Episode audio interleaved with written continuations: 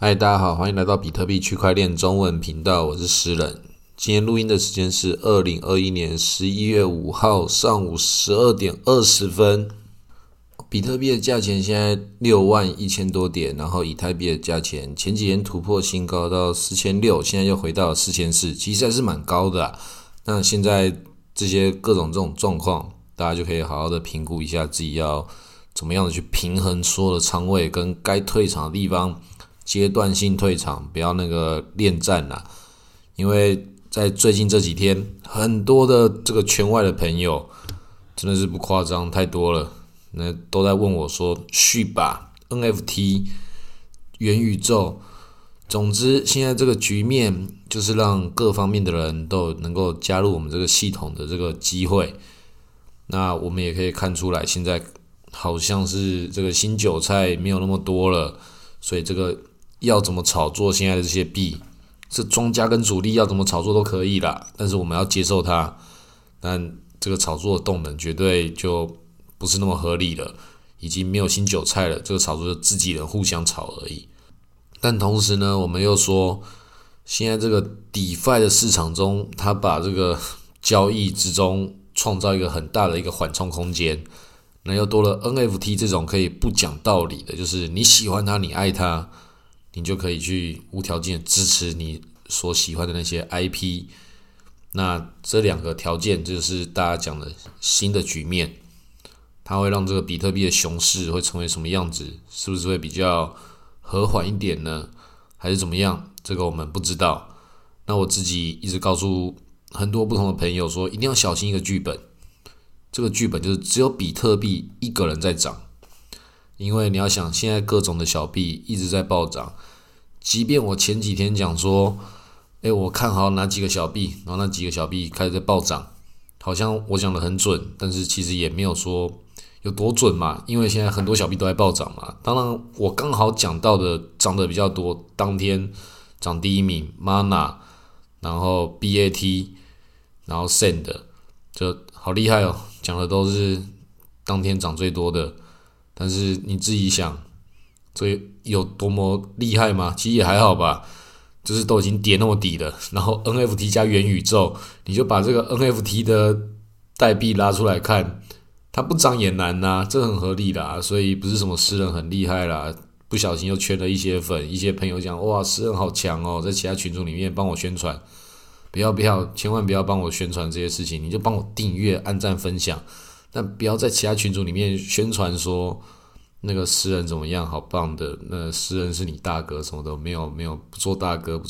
我只有在我家是大哥，我有很多的堂弟表弟在家里是大哥，在外面就是各位都是我大哥，谢谢各位大哥。不要以为我不知道你们在想什么啦，什么叫大哥叫请吃饭这种招，这多少年前我就已经在用了，所以不要在那边乱讲大哥，你们才是我大哥，谁叫大哥谁要请吃饭，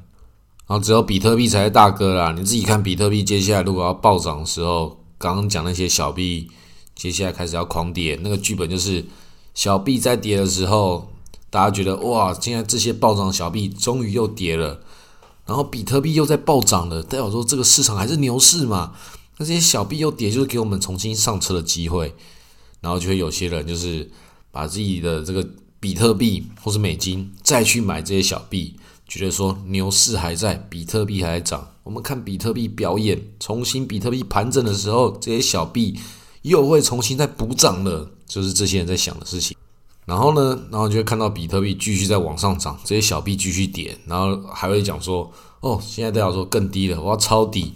现在越抄越底，没关系，我就拿着我这些比特币美金用力的抄底这些小币。然后你会发现一去抄底这些小币的时候，然后就是比特币跟小币一起暴跌，然后小币肯定跌得比比特币更惨，然后那些不知道在干嘛的人就会哇干天哪，没有想到我这手中什么都不剩的，就会变成这种局面。那这是2017年发生过的故事，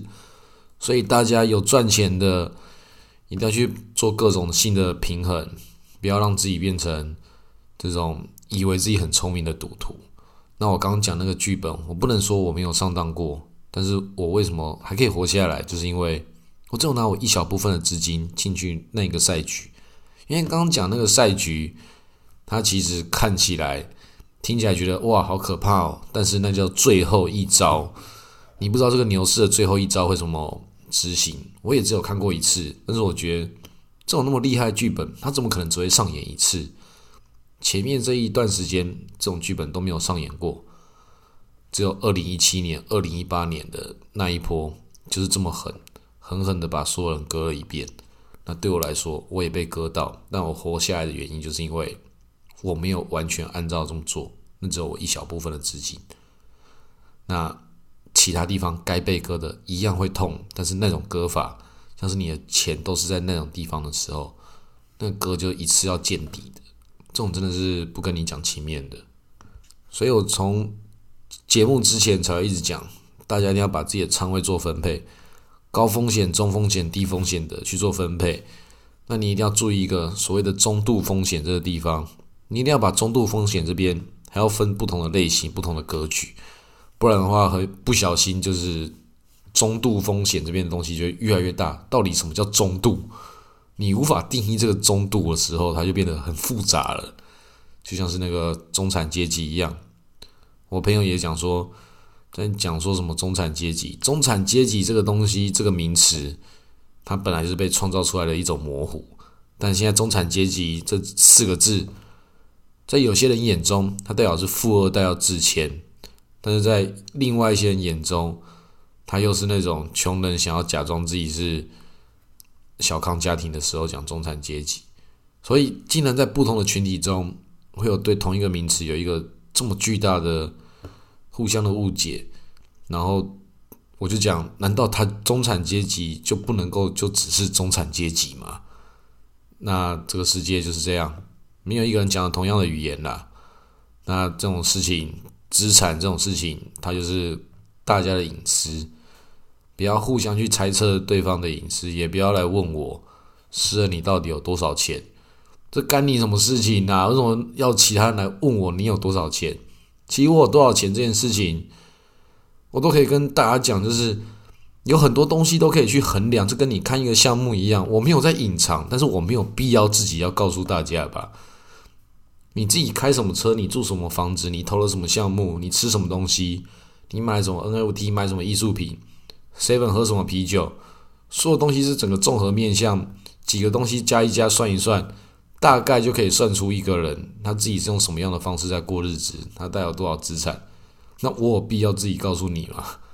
那每个人都是这个样子嘛。如果你连这种事情你都没办法判断，然后这么没有礼貌的去问人家私人你有多少钱啊，我真的不知道说我有多少钱跟直接问我的人是有什么关系，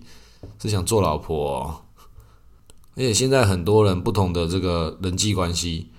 有些人都签了什么婚前协定或什么的，老公老婆之间根本就没有人知道彼此的财产是多少，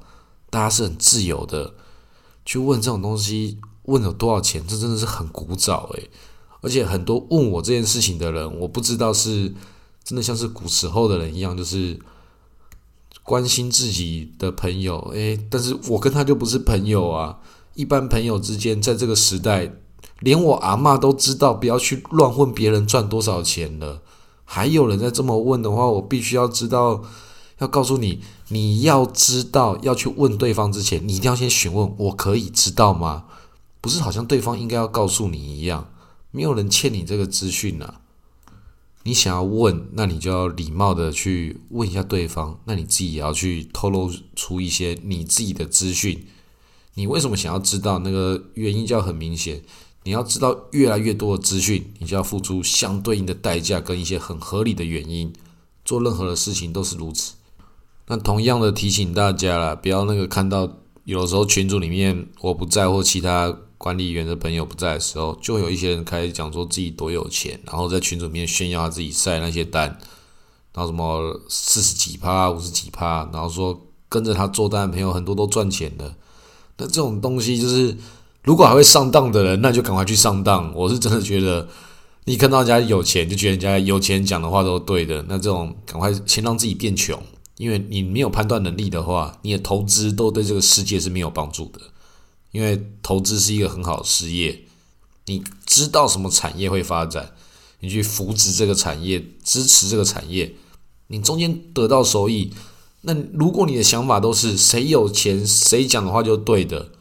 丧失了一些自己的这个判断性，甚至连这些道德都觉得那个有钱人讲的话就是有道德。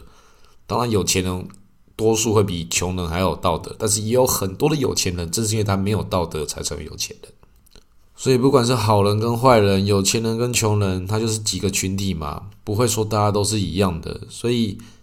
要一个很合理的一个客观的判断，去判断你的资讯来源，这个人他是谁，他为什么在那个时候讲的那个话。即便是我私人我自己跟大家讲的这些币，哪一个不是我自己看好，我也希望大家一起来买。我也有我自己的私心啊，我自己也现在也推荐大家可以去买那个 Playboy 的 NFT，它现在往下跌咯，它的 mint 价是 0.19 以太 1953， 我猜是1953年被创办吧，那应该是，那现在才 0.2 几而已，根本就没有涨啊，大家赶紧去买啦，我现在被套牢欸。那现在你知道了吧，还是会被套牢嘛，就算是我自己会宣传啊，或是我自己 NFT 有赚钱，没有那么准啦，没有每个人都这么厉害，但是我还是很看好它啊，因为我从 0.3 现在被套牢变成 0.2， 那也还好嘛。你觉得这个跌了 30% 很多，但对 NFT 的世界里面，它就妥妥的就是欠跌啊。那它该涨的时候也是欠涨啊。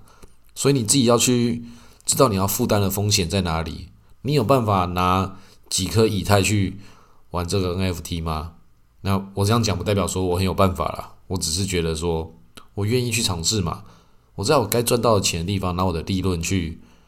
想尽办法去试试看。那这种试试看，它本来就是一个奖励这些勇敢的人。那这种事情在那个 Uniswap 在还没有发币之前，我也还没有录 Podcast 之前，也有在群组里面讲说，你看那个 Sushi Swap 就发币了，然后跟 Uniswap 吸血， Uniswap 理直气壮的，应该之后发币的话天经地义，就不会有人去批评它。那果然就发币了。那我就也拿到了这 Uniswap 的币啊，很补啊，补很多血。那接下来我们现在又看到了其他的有很多 1inch 啊 dydx， 那很多人讲说啊，为什么我当时都没有去投那些？那我就告诉你，我也都知道那些会发币，但我为什么没有去弄？因为我不知道它发币的逻辑，我也猜不到，没有到那么聪明。但我知道它会发币，但有这么多的，他们也只是候选的其中一个。你怎么知道说你会不会去做那些事情之后啊都没有发币，你会不会在里面就是在那边蹉跎你自己的这个人生跟光阴，还有你的以太？那我自己的秉持的原则是，我没有需要的东西我就不要去用。但是如果说这个东西是新的，我去用，它是往这个技术跟前沿技术前沿发展的，那即便手续费高一点我就去用，因为它还没发币嘛，已经有这个潜力了，我们就去遵循它。那最近这个 ENS 就是你在以太坊上面的域名，它也发币了，它就不像之前那个 1inch 跟 dydx 一样， 1inch 它的那个滑点会比 Uniswap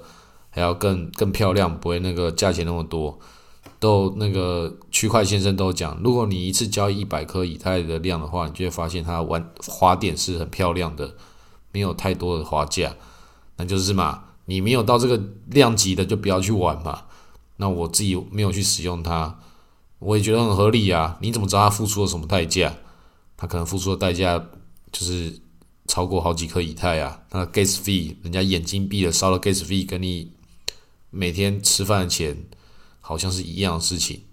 那不同的量级，另外一个 dydx 是什么？你知道吗？不要再看人家讲 dydx 有发币，然后你没有拿到很偶然。那个是什么？那个是去中心化的合约杠杆欸。这种复杂一个体系，我根本就完全连那个按钮都不想按，想也知道那 gas fee 一定是天价 gas fee， 怎么可能玩得起？没有拿到就没有拿到。但是 ENS 现在它正在跑，这个我也讲了2个多月了，在群组里面告诉大家去自己注册自己的这个 ENS， 但是你注册自己的名字这件事情，在以太坊的域名上面，很多人都觉得不重要，甚至有一些公司也觉得，有那么重要吗？那你的名字被人家注册走之后就好笑了，你就没办法加入元宇宙了。那现在这个他又发币的时候，它会长什么样子，会发多少，它有一个计算公式，但是那个价钱就是决定你认为这个名字值多少钱。那它是一个新的世界啦。那现在又有一个我认为是送分题的东西又结束了，不知道有多少朋友上车。那还有下一个，这是我目前手中就只剩这个 Meta Mask， 它上面有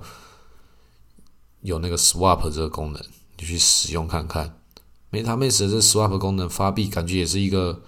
很合理的一个结果啊。你觉得它怎么可能不发币？1年不发币，2年，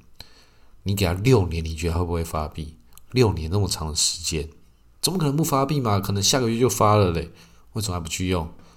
好，就赶快去用吧。今天先录到这里，谢谢大家。